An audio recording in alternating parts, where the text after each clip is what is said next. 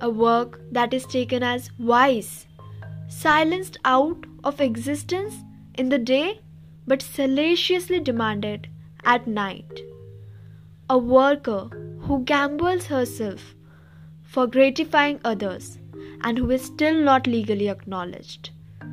Yes, we are talking about prostitution, sex workers, and their legal plight.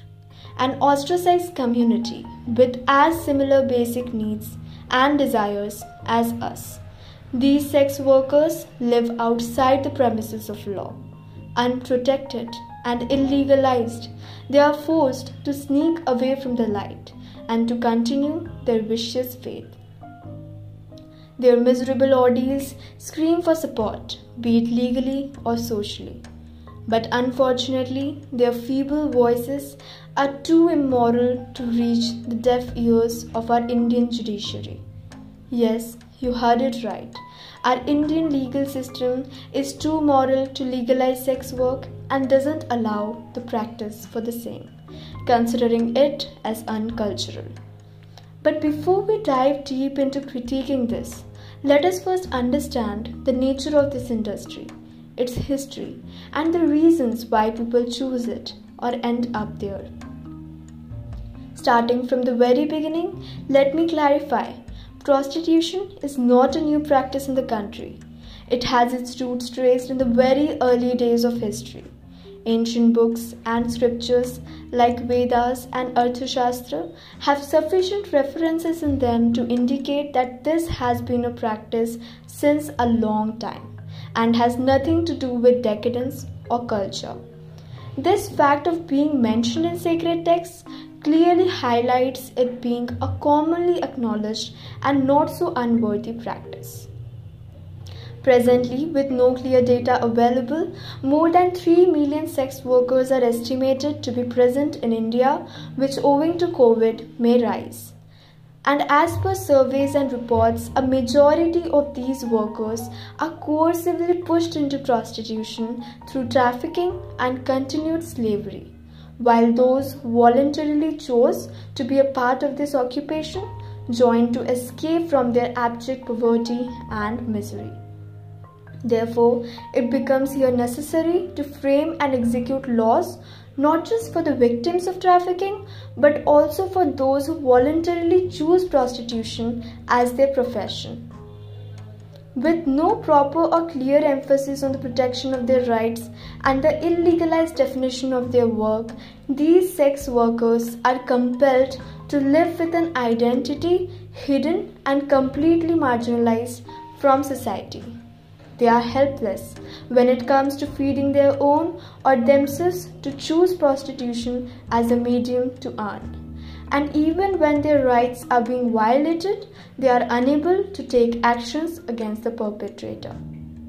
With no identity, they cannot avail facilities while they are liable to expend extra on medical expenses, their well being, and basic necessities. This sounds unfortunate, no?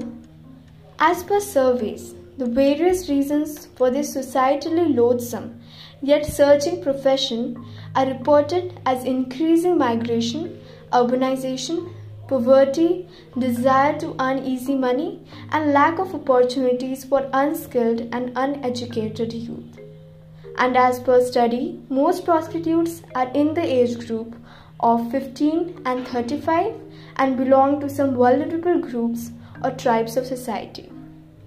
Continuously lying to their family members, they live in dilemmas for the profession they have chosen. And so, before forming opinions on their work, let us ponder a bit and try to discern between what is actually wrong and what appears to be wrong. To choose a profession which is detested by all is quite a difficult decision to make. But think from the viewpoint of the person itself, or as a child.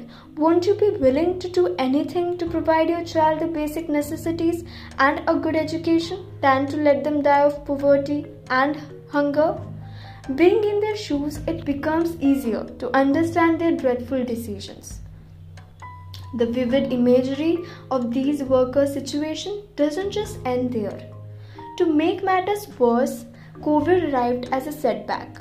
With the ongoing pandemic, these sex workers are struggling to manage their livelihood.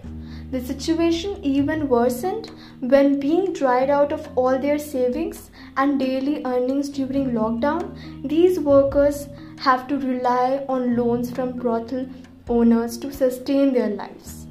And these debts piled with time are being used to intimidate these workers to opt sex slavery or a lifelong bondage to prostitution. Being left with no choice than to give in to their demands, these debts are even dragging their daughters in the profession. Moreover, with no bank account or Aadhaar card, these workers are not able to avail the many facilities provided to people like them or any kind of financial aid like rations. With no identity proof, their existence and survival are also prone to disappear soon if the situation persists further and this demands the government or the law system to look into the matter and frame a strong legal base to protect these workers. Prostitution cannot be eradicated from the society, but with a sincere and proper legal functioning, it can be alleviated to a greater extent. While the plight of these workers continue to persist, one can clearly notice that the societal framework on prostitution across the world has largely been driven by patrilineal forces since time immemorial. And this patriarchal ideology is audaciously reflected in the laws on sex work and strings attached to it.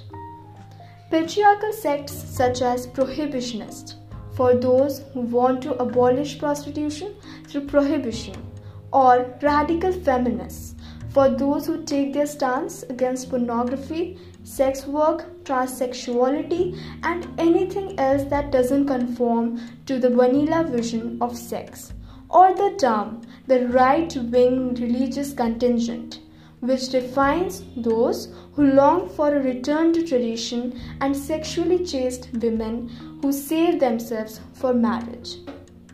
Or the reference anti abortionists for those who have appointed themselves to save women from the dangers of abortion by criminalizing it and promoting abstinence until marriage, have had a deep rooted influence in the rule books today. Such stigmatization of sex work has made the workers vulnerable to sexual harassment, rape, and other heinous crimes. And the worst part is, they cannot even file a complaint against that. And even if they tried to, they cannot expect any help from the police due to the label of so called illegitimate profession. Now, let us take a look at the current legal provisions in India. So, the main law that governs sex work in the country is PITA, the Immoral Traffic Prevention Act, according to which Though sex work is not clearly penalized, but activities supporting it, like the maintenance of brothels, soliciting customers in a public place, and living off the earnings of sex work, are punishable offences. It was originally enacted as the Suppression of Immoral Traffic in Women and Children Act in 1956 and after subsequent amendments, it came to be known as the Immoral Traffic Prevention Act. Clearly, the debate is intense. Thus, it's important to understand the way forward.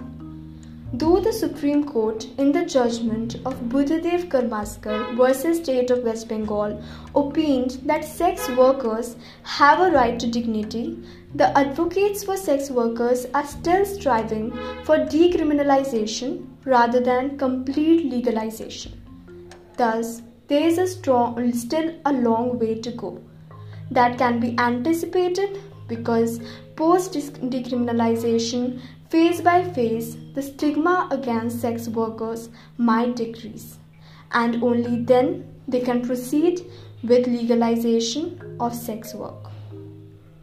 The country must thus seriously think about the notion of legalization and decriminalization of sex work and guaranteeing basic labor and human rights to sex workers.